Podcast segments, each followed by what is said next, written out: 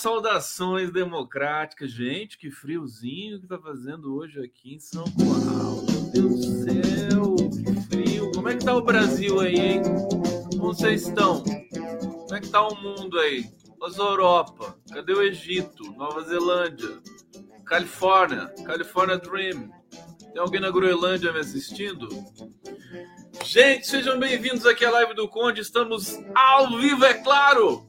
23 horas e 1 minuto. Pontual, pode acertar o relógio com o condão. Ao vivo pela TVT de São Paulo. Alô, TVT, TVT. TVT é um amor, né? Cadê o stream da TVT? Cadê a TVT Play, ô Tarcísio? Que eu não vi ainda. Vai começar? É? Jordão? Jordão, o pessoal da TVT tá preparando umas mostras de cinema para vocês. Vocês não têm noção. Mostra internacional na TVT. Fantástico, fantástico. É, vou dar em primeira mão aqui quando tiver tudo confirmado, tá? Já dei o spoiler aqui. Desculpa, desculpa, Paulinho. Paulinho, mano! Cadê o Paulinho? Paulinho tava fantástico lá não. No, no, no ato, né, pela democracia e tudo mais. Eu tinha um vídeo aqui, mas eu deletei já do Paulo Vanuc passando assim. Paulo Vanuc, figura fantástica. Olha só. Obrigado. Jornalistas livres aqui, presente, presente. Estamos aqui. O, o GGN também do meu queridíssimo Nassif. E vocês aqui no bate-papo com um monte de carinho aqui para mim. Sexta-feira, sextou, condão fica carente. Obrigado. Aqui, ó. Olha só, deixa eu aumentar aqui o, o, o bagulho todo aqui para vocês que hoje a resenha vai ser vai ser tensa, hein? Se preparem, porque o negócio não é mole não. Ó, deixa eu botar aqui porque daí dá para ver melhor, ver melhor quem é Silvestre Rodrigues. Conde, eu quero assistir os filmes da TVT. Vai assistir, meu querido, vai assistir. A Mônica, olha só, Jordão, que bonito, ó. Mônica Dias de Araújo. Uau, amo filme. Amo filme, amo cinema. É, vamos ver aqui, eu vou, eu, vou, eu vou ler vários. A Ana Cristina, que gracinha, sou tua fã Ana Cristina, sou tua fã diretamente de São Luís do Maranhão. Que honra a minha. Obrigado, querido. Um beijo. Flávia Pereira, Caruaru presente. Kelly Araújo. Bah, mas estou aqui em Porto Alegre, tá fresquinho, mas tá bom demais. Sim, Vânia. Vocês gostaram do meu sotaque gaúcho, né? Gostaram, né? Fantástico, né? Aqui está bem frio, mas é diferente dos frios do, de Samoa. Samoa. Donde estás? É, aqui Silvestre Rodrigues onde fala das ameaças de golpe pelo pestilento. Ele desacreditar a leitura da carta dizendo que era só petista. Calma, hoje a gente vai ter tudo isso hoje aqui, queridão. Só está começando aqui. Aqui, Luciana Costa, as mídias progressistas alternativas precisam se juntar para combater as fake news que virão como rolo compressor. Unam-se e se organizem. É, tinha uns comentários tão bacanas aqui no começo. Deixa eu ver se eu consigo achar aqui enquanto vocês vão se preparando aí para nossa resenha. Vanessa Samar, Ana Borba, Darlan Passos, Jofre Clemente, que não é bonito, tá lá no Espírito Santo, ó. Jofre Clemente. É, Fortaleza Quente, Maria Noemi, Super Maria Noemi, beijo para você. Aqui, vamos lá, vamos lá, vamos falar de pesquisa também. Não tem balde de água fria, gente é, o, é a campanha e vamos, vamos avaliar isso com todo, com todo cuidado aqui. Deixa eu ver. Olha assim, o que Ricardo dos Santos. Conde, caro Conde, parabéns pelo seu podcast na TVT, sua vinheta original com trombonista também é melhor em toda a net. Esse bilhete é pra é pra é verdade esse bilhete? Ricardo dos Santos, obrigado. Obrigado pelo carinho. Ana Pimenta aqui. Boa noite, pessoal. Oi, Conde. Oi, Pimenta! Tudo bem com você? Saudade, Pimenta! O pa... A Paula Eduarda Canhadas, Conde, só você, com seu conhecimento sobre teoria do discurso, faz a interpretação do real, da real importância da Carta Pró-Democracia. De fato, ela cumpre o papel de registro escrito formalmente assinado. Obrigado, querida Paula Eduarda Canhadas, aqui, elegantérrima.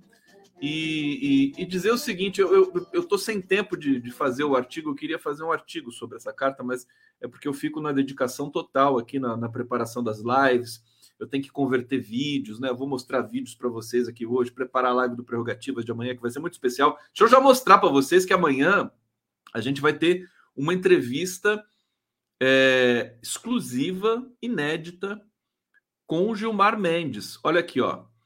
Teremos ali o Observatório das Eleições, presença de Marjorie Marona, Eliara Santana, Leonardo Avritzer. É, eles montaram um projeto, né, um, um site, em que se tem muitas pesquisas, levantamentos, instruções, orientações sobre urna eletrônica, sobre todo o protocolo, enfim, é um lugar de debate público sobre, sobre as eleições, feitos por grandes profissionais acadêmicos, né? São professores, a Eliara também é linguista, conheço ela, ela é uma figura fantástica. E às 13 horas, nós vamos começar às 11h30 da manhã, às 13 horas vai entrar uma entrevista com Gilmar Mendes, fantástica, é, feita pela Carla Jimenez e a Regiane Oliveira do El País, é, num, num, num, curta, né? é, é um média-metragem, né? A entrevista tem meia hora é, e é assinado, a direção dessa entrevista é assinada pela Maria Augusta Ramos. Vai ser muito especial é, amanhã o Prerrogativas. Bom, é, vamos, vamos pro pro nosso. Tá chegando o superchat aqui? Mas já! Que beleza! Vanessa Samar, adoro seu canal, suas avaliações, estamos juntos nessa luta. Beijos! Olha como eu sei ler direitinho aqui, ó. Beijos. Porque tem vários S's aqui, né? Tão legal isso. É, desculpa, eu sou meio doidão, vocês sabem. Aliás, tem um cara aqui, Penildo, acho que tá falando, você é louco. Tá me chamando de louco aqui. Obrigado. Eu, eu, eu sou. Dizem que sou louco por amar assim né? A música do Paulo Coelho, que foi cantada pelo Ney Mato Grosso, né? Eu adoro essa música. Adoro essa música. Prefiro ser louco do que qualquer outra coisa. Deixa eu falar para vocês, pessoal, sobre esse essa movimentação, né? Inicialmente no levantamento aí da Quest, outros levantamentos ali. Eu, eu hoje conversei com o Fernando Horta. O Fernando Horta está muito, tá muito bravo, né? com essas pesquisas, ele acha que é, tem, tem fraude, que, enfim, que tem falta de metodologia e tudo mais. Respeito profundamente a opinião dele, mas eu, eu tenho eu tenho a minha meu comportamento. Se for ingênuo, paciência, né? Eu acho que nós estamos também no, no seguinte dilema, né? Se o Fernando Horta tiver certo e essas pesquisas estiverem sendo feitas é, sem metodologia adequada, né? sem todos os todos os é, as ferramentas, enfim, os controles, né? É, a excelência que que o Brasil até, digamos, tem pesquisa científica, pesquisa de opinião, é um problema até maior do que se as pesquisas forem reais, porque aí nós estamos realmente lançados ao ao lodaçal, né? Estamos cercados por todos os lados, né? Também seria difícil de explicar por que que durante um ano, né, as pesquisas ficaram absolutamente estáveis, né, sem nenhuma variação praticamente entre Lula e Bolsonaro, e só agora começa a mudar. Olha, nós temos dados, né? Nós temos muitos, muitos dados. É, é, é o contexto geral. Tem o, a PEC é, a, a PEC do, dos benefícios, né? A PEC criminosa, né? Que foi aprovada pelo Congresso ali naquele, naquele conjunto de pressões, inclusive pela própria esquerda, mas com, outro, com outra argumentação. É, o, o preço do combustível, de fato, não é mentira que ele tenha caído, ele caiu na bomba, as pessoas comentam, né?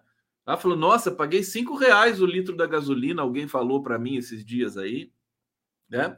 Então, é a guerra de comunicação, sem dúvida nenhuma. Isso é crime que o Bolsonaro praticou, mas ninguém, ninguém condena, ninguém pune. Hoje a gente teve lá no, no STF o, o, o André Mendonça pedindo vista para acho que oito, oito, oito pendências do Bolsonaro de investigações ali no STF. Então, tudo bem, nós estamos cercados, realmente não está fácil, nós, nós temos essas realidades paralelas, o evento do, da Carta pela Democracia foi bonito, foi contundente, mas já passou também, né? Precisamos olhar para frente, precisamos ver o que está em jogo, fazer a campanha. Eu acho que tem um ponto crucial, e eu tenho conversado com algumas pessoas é, é, que estão ali próximas né, à campanha do PT, que estão assistindo também um pouco de longe, pessoas que participaram do governo e tal, em tempos, tempos é, é de, de outrora. E há um certo consenso de que a campanha de Lula está muito bem comportada demais, né? Ela, é, a esquerda tem essa síndrome, né? Tem uma coisa de bom mocismo que é insuportável, que a gente precisa combater isso também, né? Mania de querer estar tá sempre absolutamente correto dentro da lei. Tudo bem dentro da lei, né? Mas assim, tem, tem de ponderar um pouco. A guerra existe um existe um um amortecimento das questões no embate público, sabe? Você tem. O Lula sempre fez isso.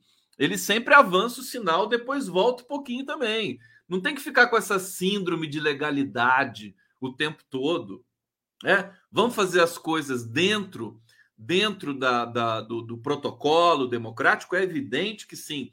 Mas ó, eu tô, eu, então, essas pessoas estão sentindo falta de petistas mais é, é, agressivos no, no, sentido de irem para o embate, né? Zé Dirceu, Genuíno, é, eles estão de fora agora desse processo aí. É, existe, existe uma tecnicidade, né? O PT não pode se transformar num PSDB, tecnocratas, né? Não pode ficar só ali na mesa, né? Discutindo, o, só discutindo o programa tem que ter sangue no zóio também, sabe? É, é, vamos, vamos ter um pouco mais de aspas, irresponsabilidade abençoada, né? Eu acho que nós temos de ponderar a campanha do Lula. Eles estão conversando, eu, eu tenho informação, eles estão é, é muito, é, eu não diria apreensivos, eles estão em alerta, estado de alerta. Você tem uma variação dessa, é, como a gente viu nas, na pesquisa Quest em Minas Gerais, diferença cair de 18 para 9 pontos, é, você tem, pode falar tudo, enfim, ah, não tem metodologia e tudo mais. Mas olha, tem de respeitar, tem, de, ah, tem que esperar outra pesquisa. Até chegar outra para conferir se essa estava no caminho certo, sabe? É, até chegar outra é o dado que você tem. Isso também é premissa básica na, na, na pesquisa científica. Né? Pesquisa científica é assim: qual dado que você tem? Ah, o dado foi errado, foi, foi coletado de maneira equivocada, mas é o único dado que você tem, então você vai partir desses dados. Até eventualmente você produzir um outro dado, ou então buscar outro levantamento para você poder fazer sua pesquisa, seja ela na área é, de linguagem, seja ela, seja ela na área de antropologia, de, de, de, de enfim, da questão étnica, da questão histórica, da, até da física, da, né? Da matemática, qualquer área de pesquisa exatas, humanas, é, é, você tem um princípio básico que está ali nas, nas, na, no, nas bases epistemológicas da, da, pesquisa. Você pegar em Thomas Kuhn, você vai achar essa questão de que você tem de lidar com aquilo que a ciência te, te, te, te apresenta, tá certo? Se você não tiver outros dados, você vai lidar com aquilo e aí você vai fazer as suas formulações e à medida que você for avançando, eventualmente você vai ter a oportunidade de ter outro levantamento e aí você vai fazer o cotejo e é assim que funciona. É, é sem fim. Agora, é, é, eu, eu, eu, eu, a gente está começando, a campanha está desembocando. É incrível para mim o timing, né? É, é, da, da, da, campanha do Bolsonaro, quer dizer, as coisas se encaixam perigosamente. Olha, gente, hoje eu vi uma cena, sabe? Os a gente consegue sentir isso, né? Vendo, vendo as pessoas, os jornalistas na TV e tudo mais. Os jornalistas da Globo News, pessoal ali, o Trali, o, o Gabeira, a Ana Flor, né? Aquele pessoal que fica lá falando o dia inteiro lá, que nem a gente aqui, né? Mas eles ficam lá com ar-condicionado, aquela coisa bonita, né? Toda pomposa, iluminada, né? Milhões e milhões em, em, equipamentos, né? Equipamentos especiais e a gente aqui só com o computador e tal, né? A gente dá conta de tudo isso. Eles estavam perplexos. eles, eles, eles já a, a, as elites, né, e, e, esses jornalistas das elites, né, eles já estavam se preparando para o próximo governo Lula, mesmo mesmo eles sendo, é, é, digamos, é, detratores, né, gente que confrontou, eles já estavam se preparando, Miriam Leitão, né, porque você, você olhava as pesquisas, não tinha a menor condição, era uma vitória que estava se anunciando no primeiro turno. Hoje eles estavam até eles perplexos né? O, o, o Trali gaguejava. Por quê? Porque o Bolsonaro. Você imagina a hipótese de o Bolsonaro ganhar essas eleições. Né?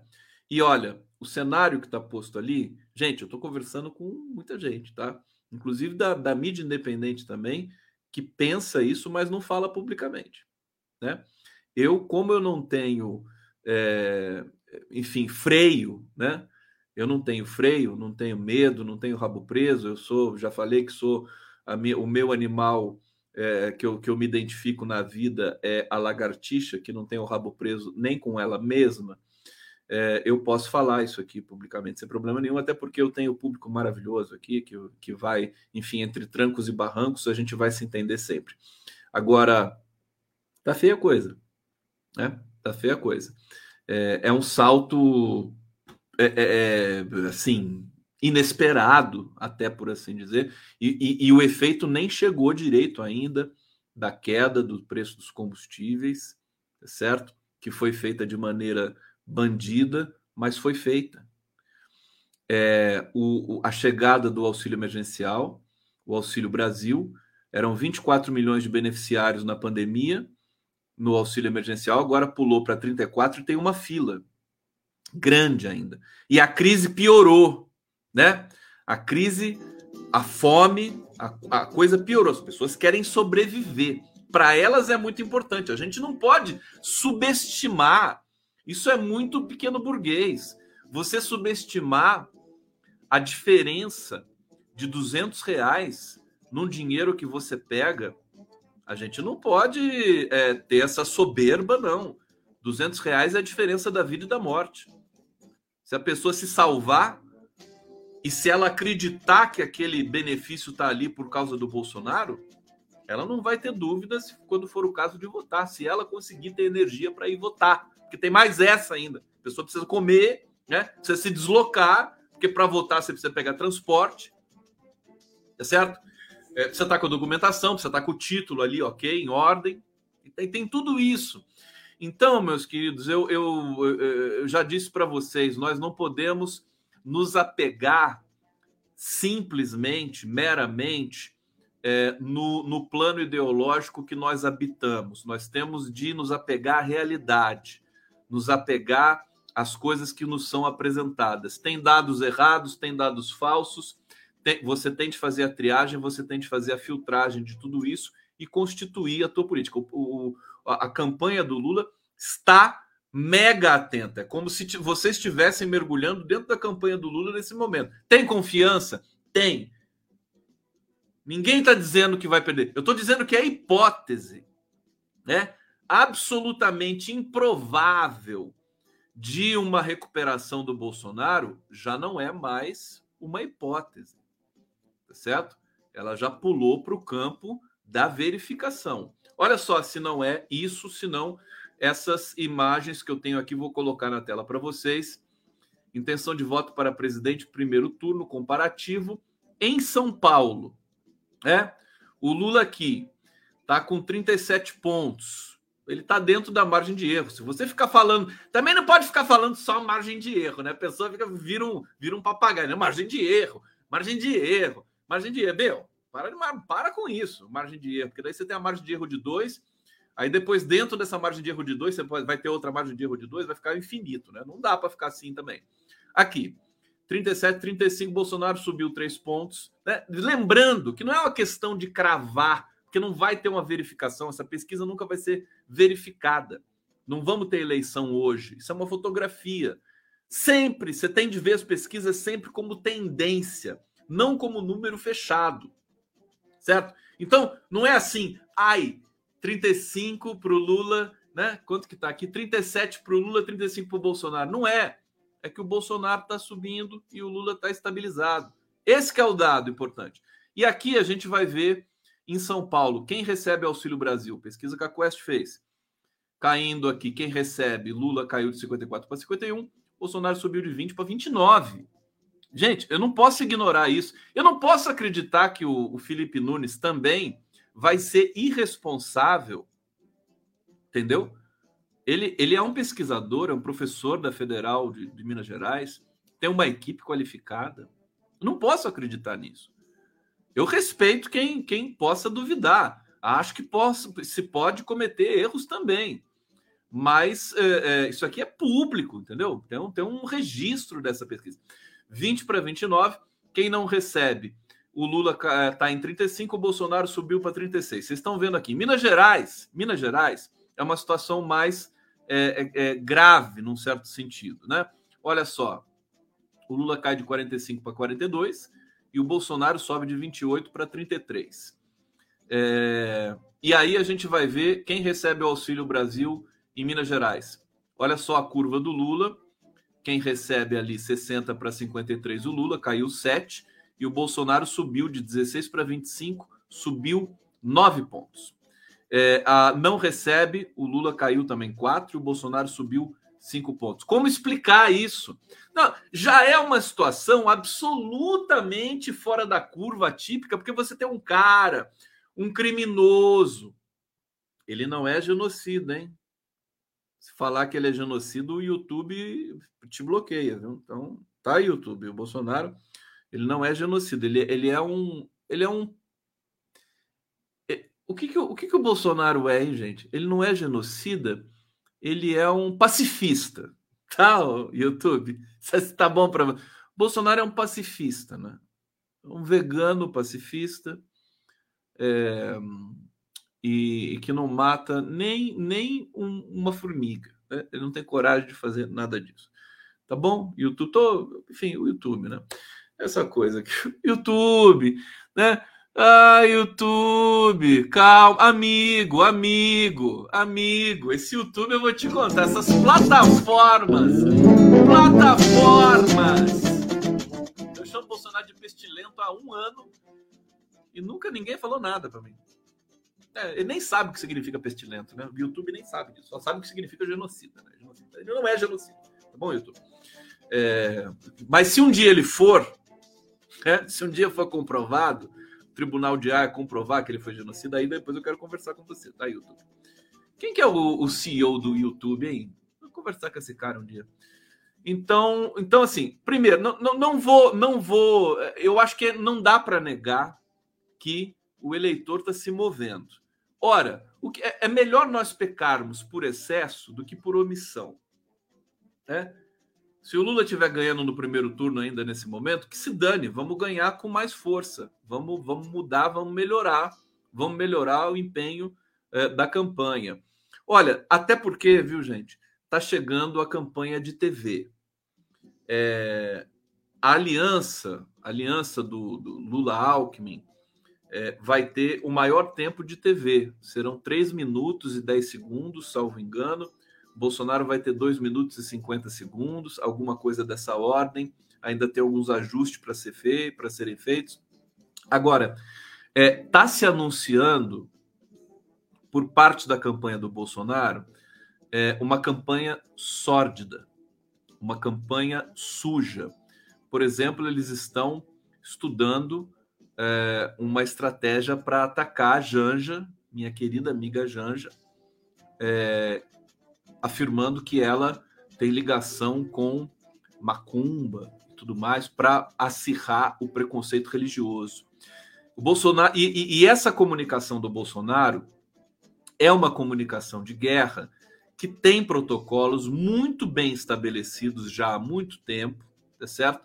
De é, é, é, impor certos temas é, nesse circuito do não do debate público lá atrás, porque comunicação de guerra era para confundir o inimigo, aquela coisa do, não tem debate público ali, mas no Brasil nesse caso é o debate público. Então o que, que a gente vai ter? É, por exemplo, a campanha do, do, do Lula Alckmin nesse momento, eles estão tendo de discutir, falando, não, vamos entrar numa discussão religiosa? Não vamos. A Janja respondeu ali no, no Twitter, né? A Janja virou uma peça integrante, né? Pública da campanha do Lula. É, eles, eles não têm pudor, não têm pudores, né? Então eles vão, não têm vergonha, eles são criminosos. Eles vão usar todos os dispositivos de comunicação é, de guerra para tentar é, é, é, é, inverter esse processo que ficou estabelecido durante tanto tempo no Brasil, nas pesquisas em que Lula vai vencendo no primeiro turno. Eu também acho, também acho uma quase uma irresponsabilidade, quer dizer, durante quando as pesquisas vão, vão dando a vitória do Lula por larga vantagem, você vai estar tá lá, você não fala nada. Quando começa a mudar isso, você vai vai contestar. É complicado isso para mim, tá? É, eu, eu acho que a gente tem de, tem de ter um cuidado muito grande né, com relação a, ao que fazer com esses dados e como interpretar, e, e, não, e não, não produzir altos enganos. Vocês estão me acompanhando nisso?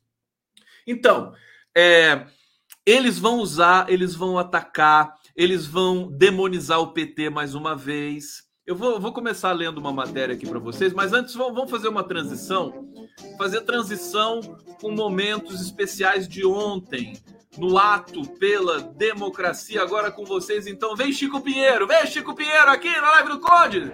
Ao som do hino nacional brasileiro, as arcadas do Lago de São Francisco reafirmam o compromisso deste país com seu destino que há de ser democrático e democracia é mais do que eleições. É primeiro sim eleições, mas é justiça, é igualdade, é partilha, tanto no econômico quanto no social. Esta é a luta de todos os brasileiros dignos da democracia que buscam.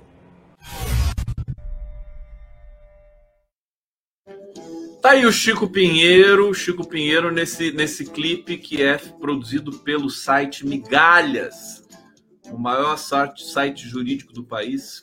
Tão legal, tão bacana, recomendo a todos vocês. Olha só essa notícia, gente, olha. É, campanha de Bolsonaro estuda ligar Janja a Macumba na televisão. Matéria aqui da Mônica Bergamo. Prioridade é mudar o voto de mulheres evangélicas. Os estrategistas do governo e da campanha do presidente Jair Bolsonaro, do pestilento Jair Bolsonaro, estudaram levar ataques à mulher do ex-presidente Lula, a socióloga Rosângela da Silva, para a televisão. Os programas de TV e rádio começarão a ser veiculados a partir do dia 26 de agosto, tá? Daqui a duas semanas. Duas semaninhas. A ideia é explorar imagens de Janja, como ela é conhecida, teriam o potencial de afetar negativamente o eleitorado evangélico, especialmente as mulheres. Deixa eu chamar a atenção de vocês e dos, dos gloriosos assessores, enfim, petistas que se conectam aqui com a nossa live. Sempre muita, muita honra ter a audiência de vocês aqui, da esquerda, de maneira geral, enfim, acadêmicos, políticos, pessoal do movimento social que se conecta aqui. É muito importante que vocês continuem, inclusive, tendo uma presença sempre crítica, né? A minha, a minha a, a missão aqui é, é, promover o debate. Não tem doutrinamento. Não quero doutrinar ninguém. É exatamente o contrário. Eu até brinco no Twitter que eu sou desinflu, desinfluenciador, né? Não sou influenciador, sou desinfluenciador. Porque eu quero, na verdade, abrir o debate. Estou aberto para receber novas teses. Se a tese for fraca, evidentemente eu vou eu vou com a minha, né, com o meu ímpeto é, é para cima dela, sem problema nenhum. Mas é, vou respeitar, né, na medida do possível, toda e qualquer leitura de Brasil, de mundo, de país, de eleições, de pesquisas, como só ia acontecer aqui nas minhas reflexões. É, veja, destruir reputação é especialidade desses dos milicianos. Eles são. Nós vimos o que foi a campanha contra o Haddad, tá certo? Eles vão, vão trazer tudo de mais sórdido que já foi ou nunca foi, inclusive, mostrado sobre PT, Lula, etc. A campanha do PT tem que estar tá atenta a isso. Nós, inclusive, né, eles estão se preparando eles estão se preparando, eles, eu digo, as duas campanhas, né? Não estou nem falando do Ciro mais nessa altura do campeonato, é, mas é bom não esquecer também o Ciro Gomes, né? Tem dados ali perturbadores nos eleitores do Ciro Gomes que vão é, optando por Bolsonaro como segunda opção, né? E o Ciro já, já acenou também para dizer assim para eles que eles não têm de ter segunda opção. É? O Ciro Gomes é muito democrático. Não, eleitor meu não tem segunda opção. É só eu. Né? Só eu. Segunda opção, eu. Terceira opção, eu. Né? Esse é o Ciro Gomes. Então, é, é, é, agora, diante dessa movimentação do eleitor, é, olha, eu, eu, eu conheço o Brasil, sei que aqui, né? Reviravolta não é impossível, né? De repente, com, com o que está acontecendo com o Bolsonaro, eu não vou me surpreender se o Ciro subir uns pontinhos aí na pesquisa. Mas vamos lá, vamos para o raciocínio aqui. É, ele, eles estão se preparando para uma guerra jurídica, do sentido de faz a campanha na TV, entra com recurso é, no TSE para ter direito de resposta. Então, a, a, estratégia do Bolsonaro, segundo o que nós estamos, é, as informações que vão chegando para a gente aqui, que é o que, com o que a gente pode trabalhar, evidentemente, né? É, é que eles vão fazer esse, essa movimentação agressiva, tá certo? Vão atacar. Hoje a Carla Zambelli entrou com um pedido de é, impugnação do Partido dos Trabalhadores. Você entendeu? Então, é, é, é bom o PT, alô, Glaze, alô, todos vocês, é bom ter um, um, um, uma guarda pretoriana, como nós tivemos em 2002 com Zé Dirceu, Guxiquem, Okamoto, genuíno, é bom ter guarda pretoriana. Ou seja, né? É, é, é, eles vão jogar muito sujo. Essa coisa de se achar muito imune, muito, muito imaculado, é perigoso. Então, tô aqui. Eu posso estar errado? É evidente que eu posso estar errado. Evidente. É só pelo fato de eu poder estar errado que eu estou aqui argumentando com vocês. Eu não, eu não sou fanático religioso, nem fanático acadêmico, nem nada disso. Agora, eu estou colocando a minha é, posição publicamente, né? Para que, se alguém tiver, quiser até, a, acenar para isso, atinar para isso, tomar as providências. É preciso ter um, um grupo de é, é, é, assessores ou, ou de formuladores da campanha que não seja só essa tecnocracia que vem acontecendo, né? Essa coisa edificada, imaculada da economia. Tem que ter, tem que sujar o pé, tem que pôr o pé na lama, ainda mais com um adversário desse. Bom, vamos lá. Deixa eu ver vocês aqui no bate-papo. O que, vocês estão? O que, que vocês estão achando da minha resenha hoje aqui? Fala para mim. Tem que fazer aqui a ISO. No... O, o condão é ISO 9000. Então, assim, você vê na hora ou pega o seu dinheiro de volta, né? Se não estiver gostando, pode pegar seu dinheiro de volta, vai lá no, no guichê, tá bom? É, aqui, ó. Deixa eu ver o que está rolando aqui. Com Lula preso, Haddad quase leva. Com parte do eleitorado arrependido do Bolsonaro, não precisamos cair na provocação. Prudência assim, aleluia, Haddad. Olha, o cenário mudou, gente. De 2018 para cá, é evidente que o cenário mudou. Mas dizer que o cenário mudou significa dizer que o cenário mudou. Vocês estão me entendendo? Significa o seguinte: se mudou, né? Se nós temos vacinas para fake news, se nós temos um TSE mais atento, se nós temos o PT que se, é, é, digamos, é, é, foi, foi restabelecido, digamos assim, saiu da zona do ódio puro que se que graçava em 2018, da demonização e congêneres, né? nós temos outros elementos também que estão no, no, no, no, jogo. Tem um cara, o Bolsonaro não era presidente em 2018.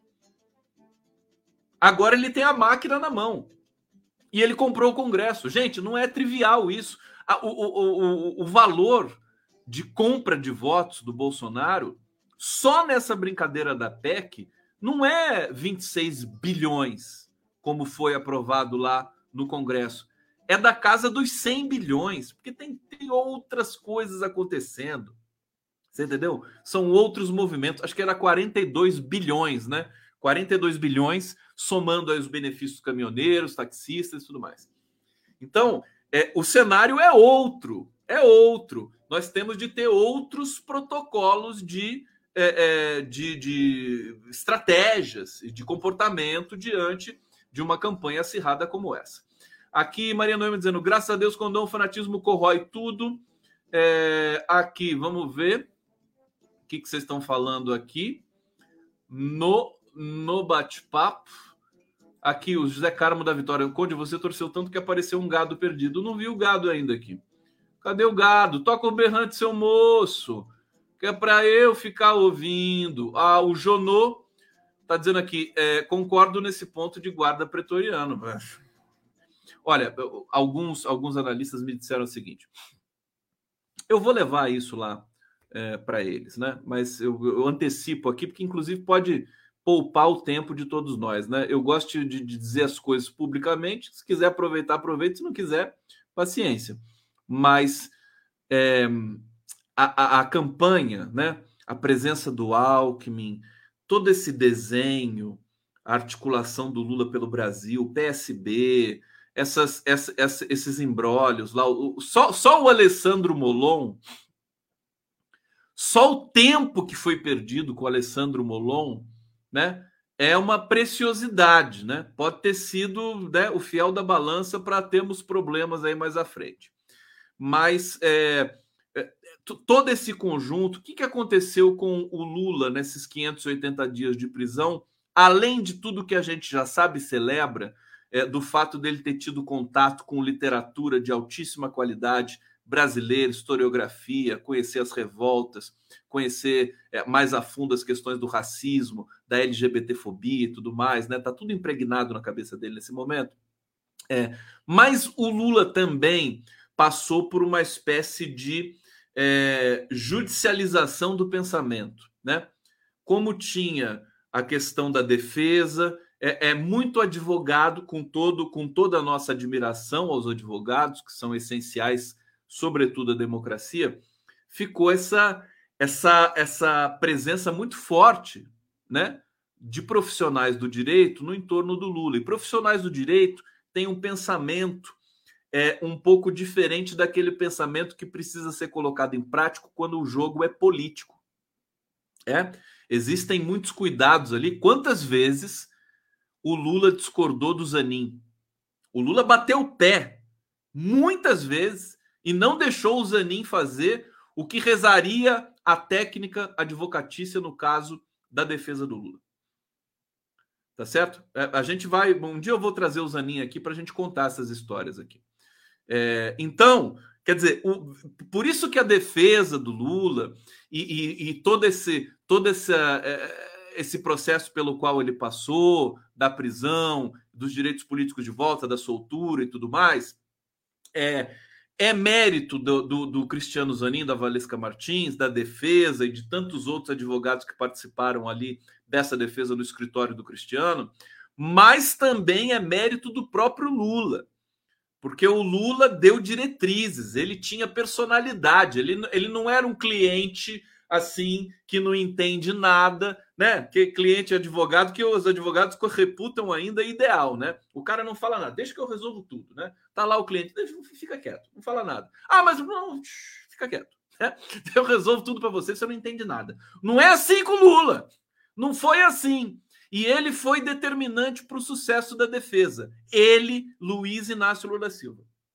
Então, é, existe essa impregnação também no Lula nesse momento, porque ele também foi, a mesma maneira que ele influenciou a defesa, a defesa também influenciou o pensamento dele e todo o contexto pelo qual ele passou. Então, eu acho que existe uma certa, é, é, um, um, um, digamos, uma dimensão que está muito bem comportada demais na campanha do Lula. Precisa ter aquele approach, precisa ter aquele ímpeto, precisa ter aquela coisa. E o Lula está fazendo isso no, no, pelos, pelos palanques que ele está passando aí, né? Nos atos públicos. A gente vê ele quase perder a voz.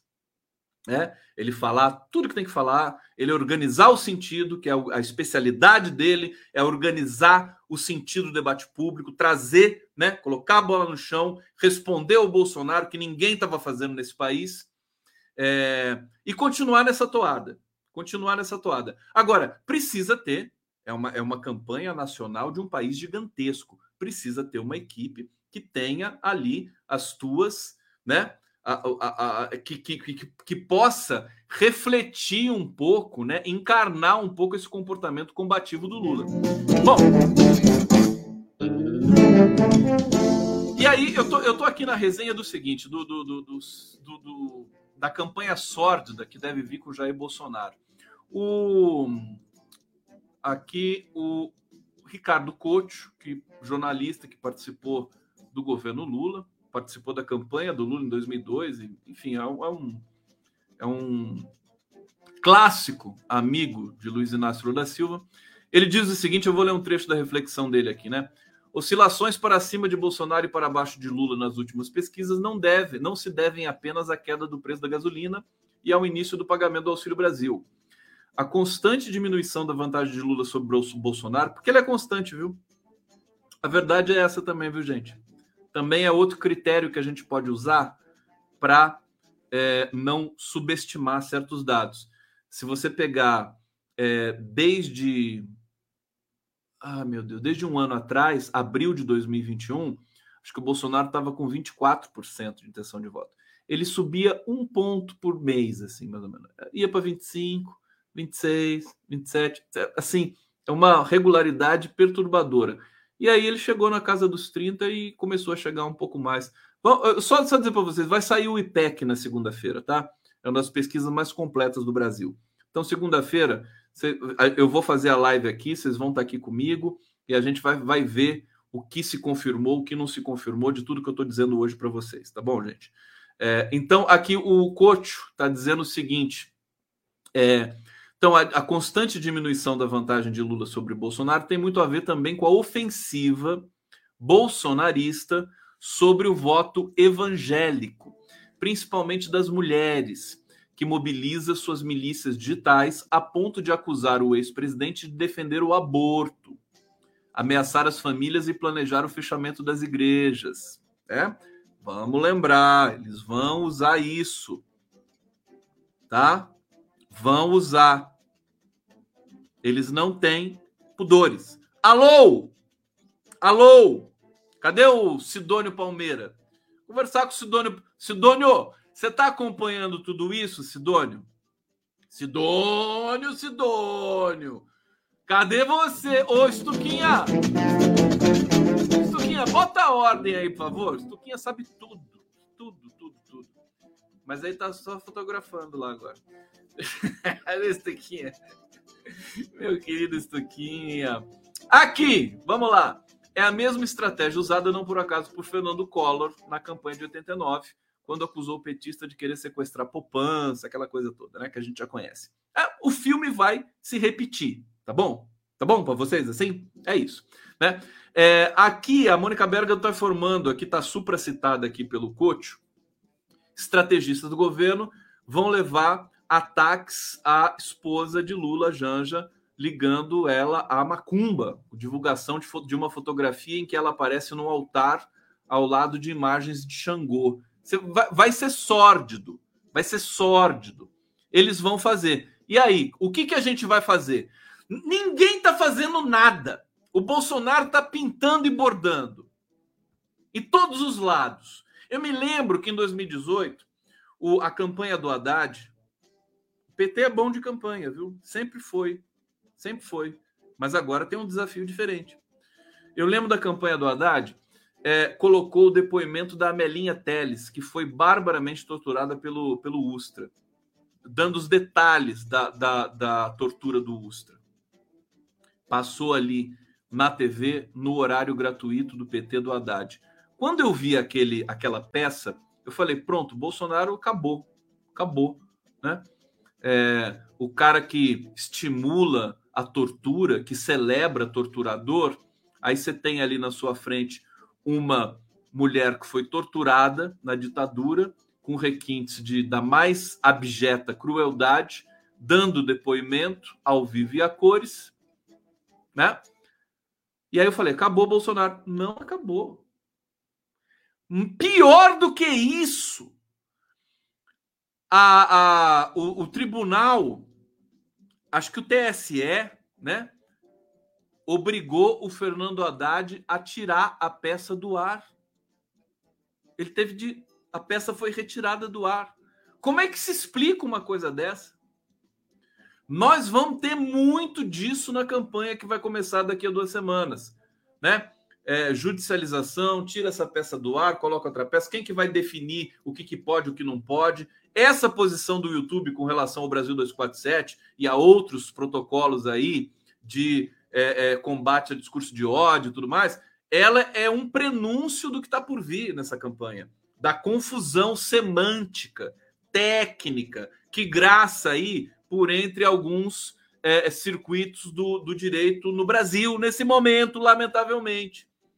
Tá certo? E vai entrar, por exemplo, a Nani Moraes, toda censura, né? Vamos entrar em circuitos dessa natureza. Por isso que eu estou dizendo, não podemos nos auto-imacular, né, como pessoas ele, eleitas por, por Deus. Aquela, eu sei que não é assim na esquerda, mas assim, a gente precisa, sabe, você sabe que na, na, música tem isso, né? Na música tem isso. É, pega Billie Holiday, por exemplo, né? É, o que, que é legal na Billie Holiday? Alguém gosta da Billie Holiday aqui? Olha, o que é legal na Billie Holiday é a sujeira. Não é, não é o timbre, pura e simplesmente. A voz, a afinação. Até porque ela, né, o jazz impõe que você é, é, tonalize algumas notas, né? Que você acelere algumas coisas. Não é como a música clássica. Então, é, é, o, que, o que encanta, o que é humano, é a sujeira, é a raspada na garganta, é a saliva que, que, que, que se mistura com o timbre. Né? Louis Armstrong, a mesma coisa. E você pegar os cantores brasileiros, o Chico Buarque também tem todas as, todas as singularidades ali na colocatura vocal dele. Se você pegar a Elza Soares, ah, Elza Soares, lata d'água na cabeça, ela fazia aquela raspada, né? Então veja, a esquerda não pode querer ser essa pureza, essa, esse timbre, sabe? Imaculado tem que tem que sujar. E o Lula tá dando essa dica o tempo todo. Olha, com todo mundo que eu conversei nessa semana sobre essas preocupações né, da linguagem, da comunicação e tudo mais, eles dizem o seguinte: o Lula é o cara. Ele tem a inteligência, ele tem a intuição, ele tem o comportamento, ele tem o patrimônio eleitoral, né? O entorno dele que a gente respeita e admira também, mas o entorno dele não tem isso. É? E, em alguns sentidos, está deixando a desejar. Por exemplo, se vamos supor que tá o Dirceu lá na campanha do Lula, ou eu, né? O Condão, né? Condão! Tá o Condão na campanha do Lula. Pronto. O Condão ferve. Se me chamar para campanha, eu vou ferver tudo lá dentro, né? Aí chama o Condão lá. Tá, aí o Bolsonaro cresceu nove pontos em Minas Gerais, ah, vou chamar na chincha todo mundo, meu filho. Eu não vou ficar pedindo desculpa. Você entendeu? Se eu tiver no comando de uma campanha dessa aqui, falar assim, nossa, o que, que aconteceu? Falou, não, porra! Sabe, tem que mexer na campanha. A gente não pode deixar isso acontecer. Vamos dar uma resposta. tô bravo, tô bravo. Então, é, se, se, vocês estão acompanhando, quem chega assim na última hora na live acaba não sabendo muito bem do que, do que, que você está falando, né?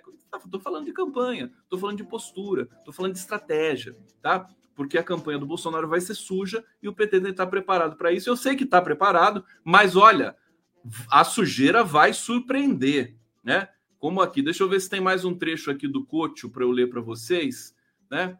Ricardo Cocho, cadê você, meu filho? Tá aqui, ó.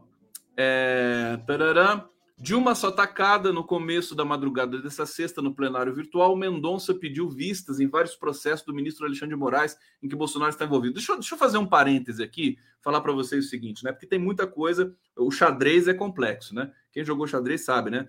Tem o peão, o cavalo, o bispo, a torre, a dama, né? Tudo isso, tem o rock, né? E tem e tem o tabuleiro, né? É muita coisa, né? Tem que pensar em muita coisa para você não tomar o checkmate. Então, é, o, o, o Bolsonaro se encontrou com o Alexandre de Moraes, com o Lewandowski, é, porque o Alexandre de Moraes vai assumir, vai assumir o Tribunal Superior Eleitoral no dia 16, exatamente no dia em que começa a campanha na televisão. O, o, o, Alexandre de Moraes vai assumir o TSE. E vai ser uma posse é, cheia de pompa. Né? Então, ele convidou, o Bolsonaro disse que se convidado ele iria, aí essa, essa informação chegou no, no Alexandre de Moraes, o Alexandre de Moraes falou: não tem problema, ele pode ir, né? É, aquela coisa. Que, imagina, você tem um presidente, alguém tem que mandar um emissário para saber se ele pode ir na posse do Alexandre de Moraes. Enfim, Aí foi lá, Bolsonaro foi, deu uma camisa do Corinthians para Alexandre de Moraes, aquela coisa toda, né? Aquela coisa que o Bolsonaro gosta de fazer, né? Que as pessoas sintam que ele está bem, né? Inclusive tem uma, uma movimentação agora dele ficar bolsonarinho, paz e amor e tudo mais. Vamos ver o que, que vai acontecer. Tudo pode acontecer, inclusive nada. Agora, é, o, o que, que o Alexandre de Moraes fez hoje? Ele convidou todos os ex-presidentes da República para posse dele. Dilma, Temer, FHC, Sarney, Collor, Lula. É? Tá bom para vocês? E o Bolsonaro. E aí? Temer e Sarney já confirmaram presença. Bolsonaro confirmou presença. O Lula vai ter um evento em São Bernardo do Campo nesse dia e no horário. A princípio não vai. Mas tudo pode acontecer. Tudo pode acontecer. Vamos ficar atento nesses movimentos. Eu quis destacar isso porque existe uma, uma, uma tensão também muito forte entre os poderes, né? E esse flerte também ao Lula que é, é o favorito, né? Embora o Bolsonaro tenha crescido um pouco, o Lula continua favorito a ganhar as eleições. Eu tenho, eu, sempre que eu eu estava dizendo para vocês já há um tempo, né, que essa coisa de falar que tem que ganhar no primeiro turno é da perigosa. Isso passa um pouco de soberba, um pouco não, muito, né? Então, eu acho que esse discurso tinha de ser, não pode ser assim, né? Eu acho que ter essa coisa do resolve tudo no primeiro turno, olha aí o que está acontecendo agora. Agora, quem vai precisar de um segundo turno somos nós, numa certa medida. Temos de ter humildade. Nós não estamos combatendo qualquer coisa, não é qualquer qualquer é, candidato a presidente, é o presidente em exercício, que não tem pudores, que é um criminoso, né? E que vai usar de tudo para é, é, esmagar o adversário. O Fernando Brito está dizendo aqui hoje também, né? A sujeira mal começou. Fernando Brito disse, né? E, e vou ler para vocês aqui, né? O que, que o Fernando Brito sabe quem é o Fernando Brito? Não? O Fernando Brito, Fernando Brito, do blog O Tijolaço, praga, né? Fernando Brito é uma praga. Ô, Fernando Brito, você é uma praga, entendeu? É, tá aqui o Fernando Brito. Pedido de vista ou de adiar para perder de vista do André Mendonça sobre o pacote de recursos com que Jair Bolsonaro e outros bolsonaristas acusados de fake news, abusos funcionais e atos antidemocráticos é só uma desnecessária prova de que não há qualquer possibilidade de um acordão para tentar pacificar as relações entre executivo e legislativo até a realização das eleições. O que, que ele está dizendo aqui? Não sei. não, estou brincando. O que ele está dizendo aqui? Né? É, é, esse pedido de vista do André Mendonça, que meio que suspende todos os recursos né, é, contra o Bolsonaro, é a cena que a tensão entre os poderes ainda é grande, né? É uma coisa não resolvida ainda. Bom, ele diz o seguinte aqui: é, o foco é o Tribunal Superior Eleitoral, onde não se vislumbra uma situação em que algum ministro preste-se ao papel de watchdog do Planalto e onde os ritos, ao tratar-se de campanha eleitoral, são muito mais sumários. É por isso que não se deve esperar qualquer moderação do bolsonarismo, diz o Fernando Brito, entulhando o TSE de reclamações contra a campanha de Lula como forma de inibir que a oposição possa haver-se livremente da campanha e usando a recusa de providência em tal ou qual ação como justificativa que não se haja em outra, muito maior e evidentemente transgressora. Você está escrevendo difícil, hein, Fernando Brito? O que, que, que, é isso? O que está acontecendo, mesmo? Está parecendo o, o, o, o Jânio de Freitas, invertendo sintaticamente, gramaticalmente, tem que traduzir aqui agora isso aqui para o povo aqui e para mim também, né? Bom, é, vai ter qualquer está dizendo que vai ter qualquer ação do bolsonarismo entulhando o TSE de reclamações, né? Vai tumultuar o trabalho do TSE para tumultuar o processo eleitoral.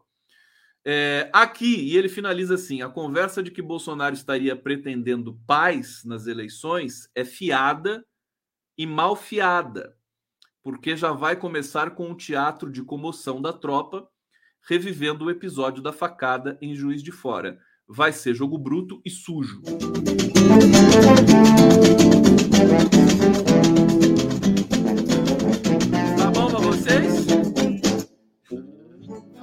Pessoa tá pedindo para eu traduzir aqui, Fernando Brito.